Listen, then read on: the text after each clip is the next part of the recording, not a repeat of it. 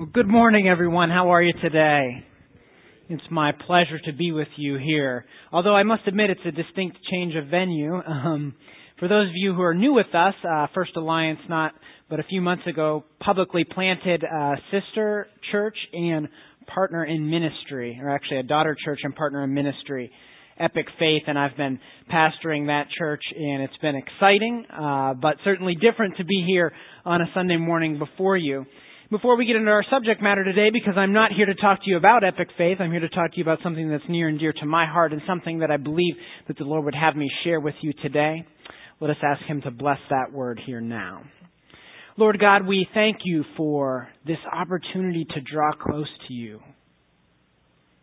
Holy Spirit, if we are honest, we must admit that there are many distractions. Many things pulling at our attention, wanting to drag us out of this place, wanting to drag us and distract us away from you. We pray, Lord God, that you would move in us this morning, that you would peel back the layers of our heart, that you would open us up and make us ready to hear your word, Lord God.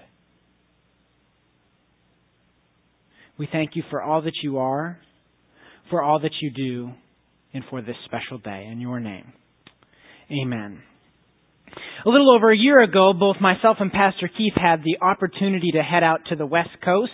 I was actually, I grew up on the West Coast when I was very young, but I don't remember it. I was, uh, I think maybe two or three when we moved back, but I've always wanted to go back. So, uh, Keith and I did our best to look for any seminar, whatever it was, that was out on the West Coast so we could go. No, actually, that's not the case. Keith happened to have a class that was uh, occurring out on the West Coast, and it was something that applied to me, and so I figured I would go out with him, and we went and took this class out there. Well, we flew into San Francisco, even though our course was in Santa Cruz.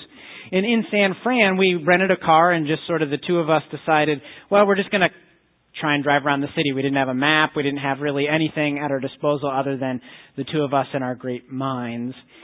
So we head out uh, with our rental car and just drive into San Francisco. And amazingly enough, it was the only time this has ever happened to me. I, I think that the Lord's presence was definitely with us on this trip because we went into the city and all of the great venues that you think of when you think of San Francisco, we just literally started to hit them one after another after another. And it was just like, you know, when you think of like the crooked street, we just were sort of driving, we're like, oh yeah, there it is. And we're looking for trolley cars, oh yeah, there they are. And then we were driving by the Golden Gate Bridge, and there was the Golden Gate Bridge. As we kept driving though off the shore, and behind me actually, if you want to throw that picture up, is a scene of Alcatraz. It's also known as the island of pelicans, and it sits ominously off the bay, just outside of San Francisco. And it was known as one of the worst prisons, at least to be in, prisoned in. In its time, it was so well fortified that 26 people tried to escape and only five made it. And as you sort of peer out there, you can almost just feel like the oppression there. Like it's just, it's, in, it's, a, it's an island unto itself. Yet today what we're going to talk about is a prison which is much worse than the prison in that picture. It's a prison that we put ourselves into. That we are bound by. It's inhabited by those who are quick to claim rights, that are sensitive to wrongs. They're often obsessed with the bad things that happen to them in their lives. And sometimes it's that their circumstances are worse than the circumstances of all of the other people around them. Oftentimes the people in this prison gain pleasure in being victims of circumstance. People in this prison also gain a sense of power over their enemies in holding things over their enemies. And tonight as we, or this morning, I'm so used to speaking at nighttime now. This morning as we speak about the very subject of unforgiveness, the prison of unforgiveness, we find Christ in a dialogue with Peter, actually in Matthew chapter 18. And before we get into that scripture, we find that Christ is going to speak to Peter in a parable form. And Christ does this often and in an awesome way because he is the master teacher. And we find that one of his major forms of teaching throughout the Gospels is that of a parable. And it's his way of taking something that has heavenly meaning and translating it into an earthly situation. Sometimes that earthly situation is set apart so that only those who would know the gospel would actually understand the meaning, almost like a puzzle. Other times he uses a parable in a way that's very clear and direct so that his listener knows exactly what he's trying to communicate. So that all listeners know exactly what he's trying to communicate. And that is the type of parable that we will look at today. If you have your Bibles, you can turn with me to Matthew chapter 18, verses 21 through 35, where you can read it along with me uh, behind the screen. And this is what uh, Matthew writes in regards to Peter's conversation with Jesus. Then Peter came to Jesus and asked, Lord, how many times shall I forgive my brother when he sins against me? Up to seven times? Jesus answered, I tell you not seven times, but seventy-seven times. Therefore the kingdom of heaven is like a king who wanted to settle accounts with his servants. As he began the settlement, a man who owed him 10,000 talents was brought to him. Since he was not able to pay, the master ordered that he and his wife and his children and all that he had be sold to repay the debt. The servant fell on his knees before him. Be patient with me, he begged, and I will pay back everything. The servant's master took pity on him, canceled the debt, and let him go. But when the servant got out, he found one of his fellow servants who owed him 100 denarii. He grabbed him and began to choke him. Pay me back what you owe me, he demanded. His fellow servant fell on his knees and begged him, Be patient with me, and I will pay you back. But he refused. Instead, he went off and had the man thrown into prison until he could pay the debt. When the other servants saw what had happened, they were greatly distressed and went and told their master everything that had happened. Then the master called the servant in. You wicked servant, he said. I canceled all of the debt that was yours because you begged me to. Shouldn't you have had mercy on your fellow servant just as I had mercy on you? In anger, his master turned him over to the jailers to be tortured until he should pay back all he owes. This is how your heavenly Father will treat each of you unless you forgive your brother from your heart. It sounds sort of harsh and maybe an unpleasant God and an unpleasant ruler in this situation, but we're going to talk about exactly why this seems so harsh. And I think we, before we get into the parable, we have to look at some points of reference here, and it starts really with Peter himself before we even get into the parable. And I love listening to what Peter has to say because he's so much like us. In fact, his question to Jesus is all wrong right off the bat. What does he say if we turn back? He says, Lord, how many times shall I forgive my brother when he sins against me? Up to seven times. Now the interesting thing is, and we can put ourselves in this situation because we're so much like Peter, he asks the question, how many times should I forgive my brother? Because Peter would never do anything that would need forgiveness. I mean, he could have turned that question around. It could have been, how many times should my brother forgive me for the things that I have done? But right off the bat, he's pulling it unto himself. And then furthermore, he's very noble with his response. He says, should I forgive seven times? Well, this is noble mainly because in rabbinical teaching, they were only required to forgive three times. So by offering up seven, he's offering up more than double the amount. So he's like, should I forgive seven times, Lord? Jesus is quick to respond and he says, no, you should forgive 77 times and in some translations, 70 times 7. But what Jesus is drawing attention to in this exact point is not the number. What he's saying is somebody who would forgive 77 times or 70 times 7 is in the habit of forgiveness. He's talking about being a forgiving person. Somebody who normally does forgives others. Someone who puts themselves in the position to forgive other people. As we move on into the parable, we find that the unforgiving servant, the initial servant, owes 10,000 talents to a king. Now, just so that we understand what that means, because I don't think many of us really know what does uh, one talent equal. A talent was equal to a thousand U.S. dollars. So owing 10,000 talents would be like owing 10 million U.S. dollars, which would have been far more than any person in that day could have ever thought to repay. So he owes a debt so great, so unsurmountable, that he could never give it back. Which is interesting because he asked for patience. That's the first thing he asked for is like, he's like, Lord, please give me patience, for if you give me time, I will repay the debt back. Now the king, in his goodness, forgives him of that, knowing full well that no matter how patient he was, he would never get his money back because 10 million would have been far more than anybody could. But what does the guy do? Does he run out like Scrooge on a Christmas carol after he has found out his wonderful life? He runs out throwing hams and rejoicing and frolicking all over the place?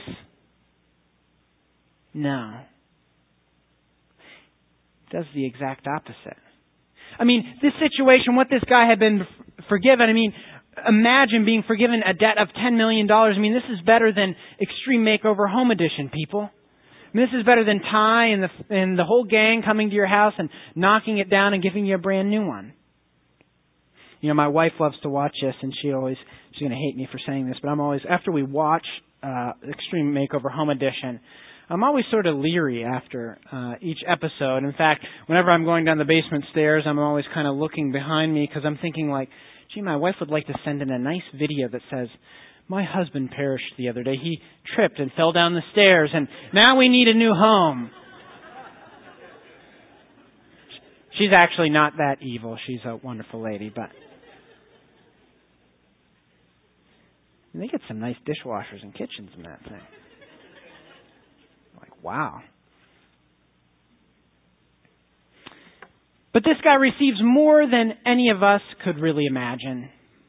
He's forgiven a debt greater than any of us certainly owe monetarily. But he runs out and he grabs somebody that owes him something. Now this guy owes him a hundred denarii. And a hundred denarii is not a small amount, for a denarii was a day's wages, so it'd be like somebody who owed him a hundred days' wages. So uh, Christ is not minimizing the fact that this person did owe him a reasonable sum of money. But yet, in comparison to the $10 million, this 100 days of wages seems pretty small. So the guy runs out and he chokes this guy and throws him in jail. I mean, the nerve, right? I mean, he had just been forgiven so much. The king had obliterated his debt and was not requiring him to go to jail, and so he runs out and does exactly what the king could have done to him. Now, maybe you're starting to connect the points here that you're looking at this parable and you're starting to say, okay, I see what some of this stuff equals. But I want us to pause for a moment and be introspective. Because I think when it comes to forgiveness, it's kind of one of those, yeah, I know sort of things, right? You know, as Christians, it's one of those basic foundational building blocks. Yes, I know we're all supposed to forgive, and I forgive, and so on and so forth. But do we really? I mean, if, if I were to look into my heart even this morning, could I say that I have a clean bill of health with all people? That I have unconditionally forgiven them and I have let all things go? And I think sometimes for us it's these simple things, these basic things that are so difficult for us to do. And forgiveness, I find, is one of those things that is so easy to say, but it is so difficult to translate into real life. Because when we're hurt, the last thing we want to do is let things go. We find in this parable that the unforgiving servant is the face that looks back in the mirror every day. That it's each one of us Christ wouldn't have spoke it if it wasn't important. He wants us to look at ourselves because I think in forgiveness it's one of those things where I'm even as I'm reading this parable I'm thinking of a few people that I know need to forgive. It's always somebody else's condition. Like, oh yeah, you know, my mom, she really is bitter against uh against her sister and needs to forgive her or or my best friend, he really holds a grudge. He's uh he's the type that that really struggles with this. We're always looking at somebody else in regards to forgiveness and never looking at ourselves. For just like this unforgiving servant, we have been forgiven a debt much greater than we could ever possibly repay, no matter how patient God was. If He says, go ahead, I'll give you time, be as good as you can be, try not to sin, try not to do anything wrong in my sight, I'll give you time, you can repay it. No, it would never work. We would never get there. So we're required to have any relationship with God that He would forgive us more than we could imagine. And so he has done. Like the guy in this parable, though, we run out and choke those around us, don't we? Even at the littlest things that harm us, that hurt us, we're so quick to run out and choke our neighbor. And I think it's significant that Christ said that this guy ran out and choked the guy. Because I think it signifies our ability to latch on and grab on and shake and not let go. For when we do not forgive, when we go out, when we hold a penalty against people, that's exactly what we're doing. We're grabbing on with all of our might. It's a cancer that grips our souls and it imprisons us. In fact, we find that wasn't it the guy that did not forgive that ended up in prison in the end. This is the main thrust, the point of unforgiveness, that when we do not forgive, we are the prisoner. When we do not let go, we are the one whose hearts are gripped with sickness and cancer that eats us from the inside out. That's why Christ drives this point home. But I think when we talk about forgiveness, I find that we struggle because we don't really understand what forgiveness is. There's so many definitions, and I feel like even in my own heart, when I think about forgiveness, it's easy for me to stand there and say, yes, I have forgiven. But on some weird and twisted definition of the term forgiveness. Like on a very human level, like, yeah, you know, I guess I'm okay with what happened. I'm not going to hold it against them. But I think we want to look a little deeper at what forgiveness really means and also what it does not mean today. When we forgive, it means that we give up resentment, that we grant relief of repayment. And when I say the term repayment, I actually mean that in a twofold way. First off, that we release the person from having to repay us. So many of us, I think, when we think about forgiveness, we conjure up the idea of when they come and say they're sorry, when they do for me, even if they would show some gesture back to me, that is when I might start to let them go. I might release them.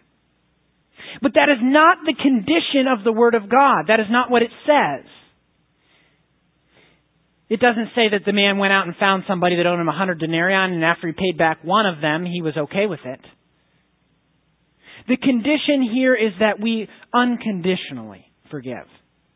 That there are no conditions to forgiveness. Forgiveness has nothing to do with someone coming and saying they're sorry. Is that good and can it help in the healing process? Absolutely. But is that a requirement for us to forgive? Absolutely not. We are to let go, release them of repaying us. On the flip side of that coin, it's that we release the idea that we would repay them. Repay them with the evil that they may have done to us. Because I think that's one of the quick things that we jump to right away, isn't it? It's kind of like, I hope they get what's coming to them. Or I'm going to show them I'll make sure that he sees the error of his ways. And this is what we feel in our hearts and what grabs onto us. Yet we must release that because that's vengeance. And the Bible says that vengeance is not ours. We need to turn that over to God. And I want to be quick when I talk about this idea of repayment that I don't dismiss the idea of justice. Now, what I'm not telling you is if somebody came in and murdered one of your family members, that you are required to give up justice. You see, we do live on an earth and there are consequences to actions. So justice is certainly something that is, that is fair and it's open for us to potentially seek, but we need to be very careful that our justice does not turn into a payback. Because if our justice is circled around a payback, we have not released our resentment. You cannot say the words justice and payback in the same sentence. They don't go together. And if that is where our hearts are, we've missed the boat. But we must leave consequences up to God, for God knows all things. And I think when we talk about forgiveness, we talk about this aspect, we're quick to grab it for ourselves. It's one of those areas where it's just really difficult to let God take hold of. Because if we were allowed to be hurt, sometimes we feel like maybe God isn't going to step in and do the right things after that. But we need to give that over to God, for it is His, justice is God's. When I think about forgiveness, I think about the terms forgive and forget. You ever heard that? I mean, everybody says if you are going to forgive, you must forget. But that's very difficult because if forget means to erase, I may not be able to do that. I mean, how do I take something, maybe something so horrible that has happened to me, so difficult, that I could just pull it out of my head and pretend like it never existed and cast it away? We don't just have a hard drive up here where we can press the delete button. But I think when we talk about forgive and forget, we're actually looking at another aspect of forgiveness. So you, you can define forgiveness in three ways. I've actually looked this up in the dictionary for us. It can be defined as the loss of remembrance, to treat with disregard, or to overlook. And I think when we talk about forgive and forget, we're looking at the second two of those. To treat with disregard and to overlook. That whatever offense has been done to us, no matter how many offenses have been done to us, that we treat it with disregard and we put it in the past and we overlook it to give you a everyday example of this, because I think that this exact point is sort of difficult to communicate into our real lives. You know, my kids, uh, and for any of you who have young kids, you know this to be true. They get on a kick with a given show or a given movie. You know, for a while it was like watching Finding Nemo like 50 times a day. Then it was The Wiggles. Then it was, you know, whatever silly Nickelodeon show is on most recently, I think they're into watching that, that movie Elf, that Christmas movie Elf. But they watch it over and over and over and over again. And every time they get up, they want to watch a movie. And every time they go to bed, they want to watch a movie. And during the afternoon, they want to watch that movie.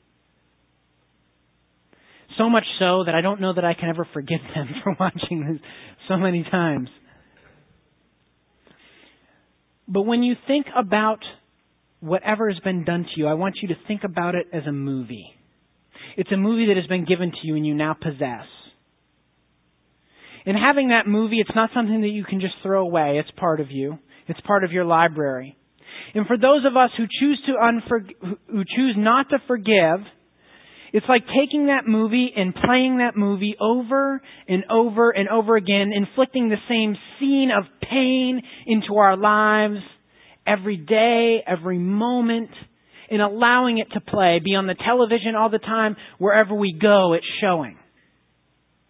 Unforgiveness requires us to take that movie, put it in its case, and put it on the shelf. We know that it's there. We know that it exists. We can't get rid of it.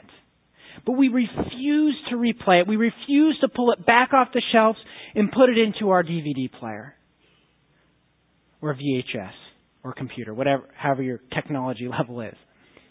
We refuse to do this. In every moment that we find ourselves reaching to the shelf to grab it, we stop. We say, no.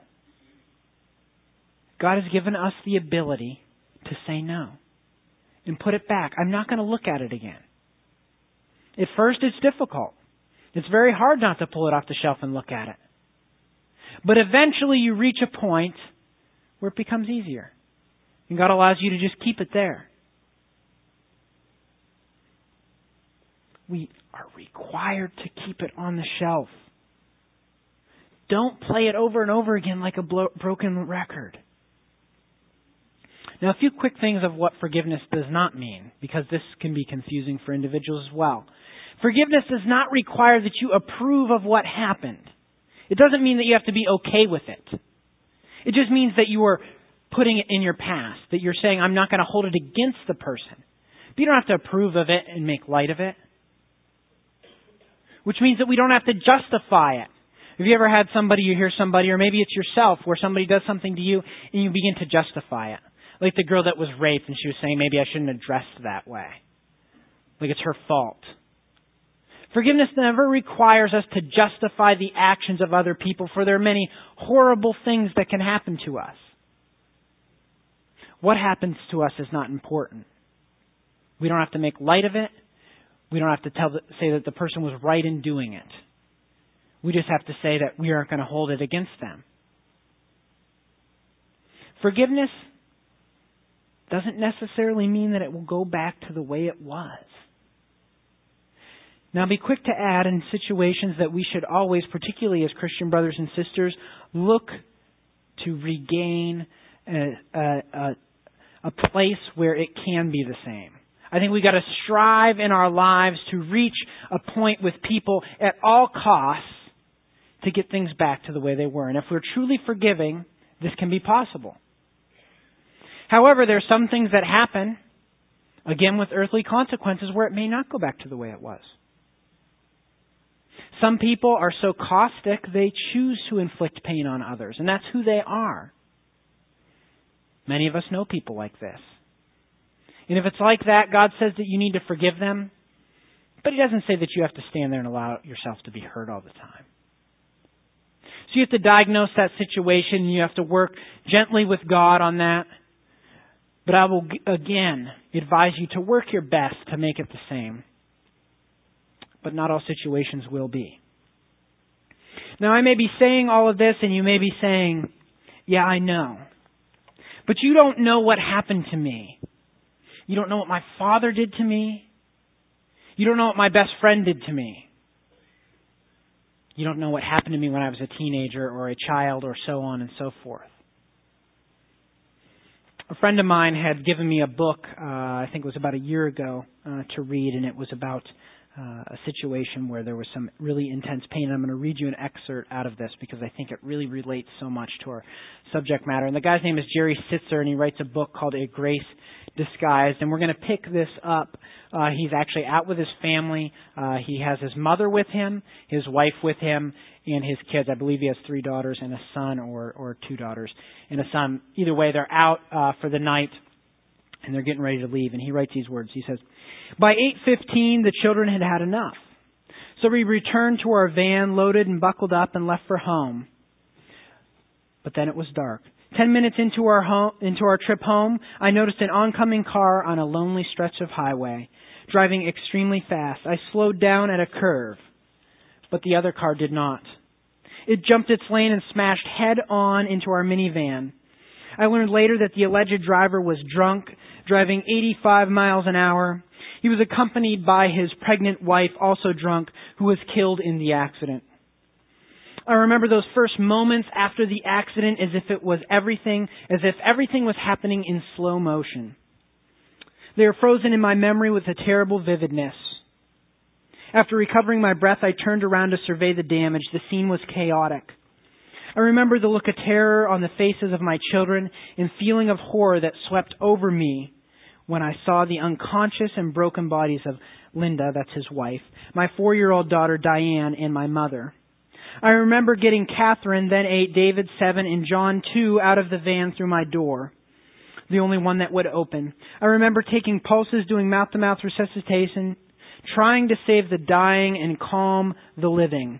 I remember the feeling of panic that struck my soul as I watched my wife, my mother, and my daughter Diane all die before my eyes. I remember the pandemonium that followed. People gawking, lights flashing from emergency vehicles, a helicopter whirling overhead, cars lined up, medical experts doing what they could to help. And I remember the realization sweeping over me that I would soon plunge into a darkness from which I may never emerge the same. Normal, believing man.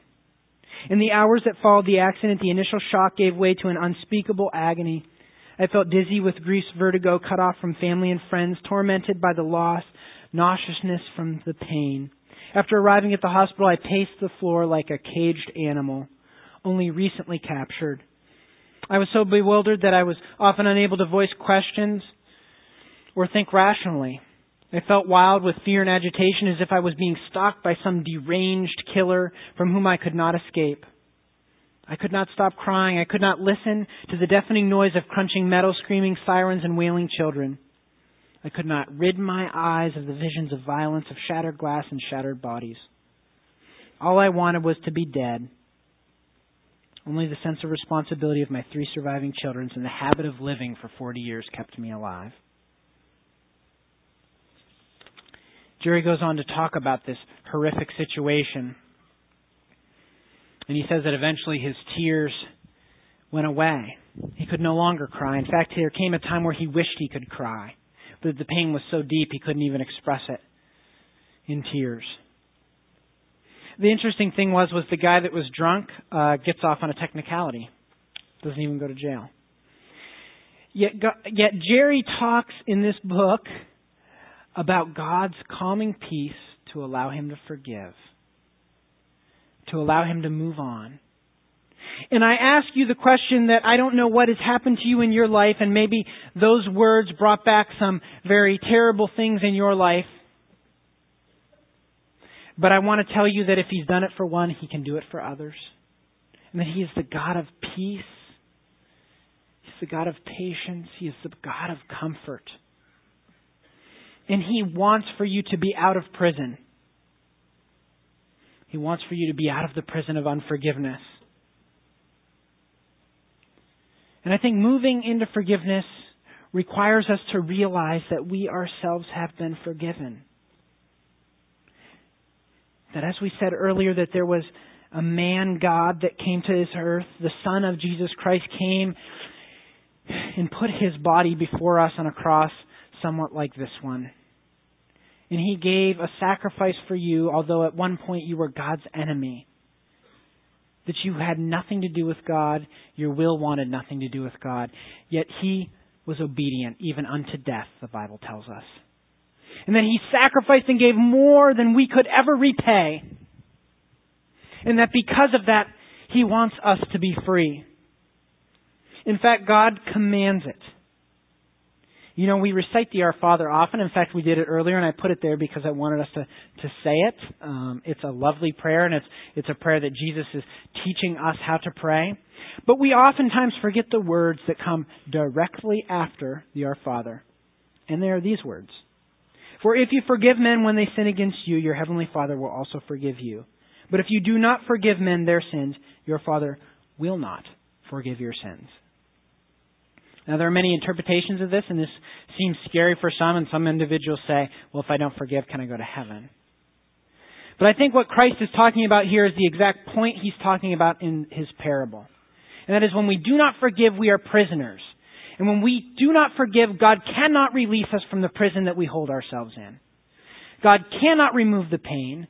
God cannot remove the hate until we choose to forgive.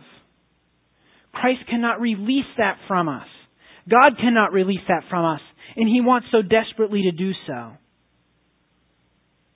So we need to forgive because God told us to, and He tells us the key, gives us the keys, the way to get there. And I think for many of us, we struggle with forgiveness because we ourselves struggle to forgive our own person. We're in such a habit of self deprivation. We're in such a habit of hating ourselves, of not being able to forgive ourselves of the wrong that we do, that when it comes to life, we don't even know how to do it. We've internalized it so much to the point when we step outside of ourselves, we have no ability to communicate it to others. And it's almost like nerves exposed all over our body, just waiting to be harmed. And that every little thing is an act of unforgiveness. It's an act of hurt and it's an act of pain. And God doesn't want it for us. I realize as well that forgiveness is not easy. He never said that it was. And it's an event and it's a process. I mean, forgiveness does require us to draw a line in the sand and say at some point that we are going to forgive.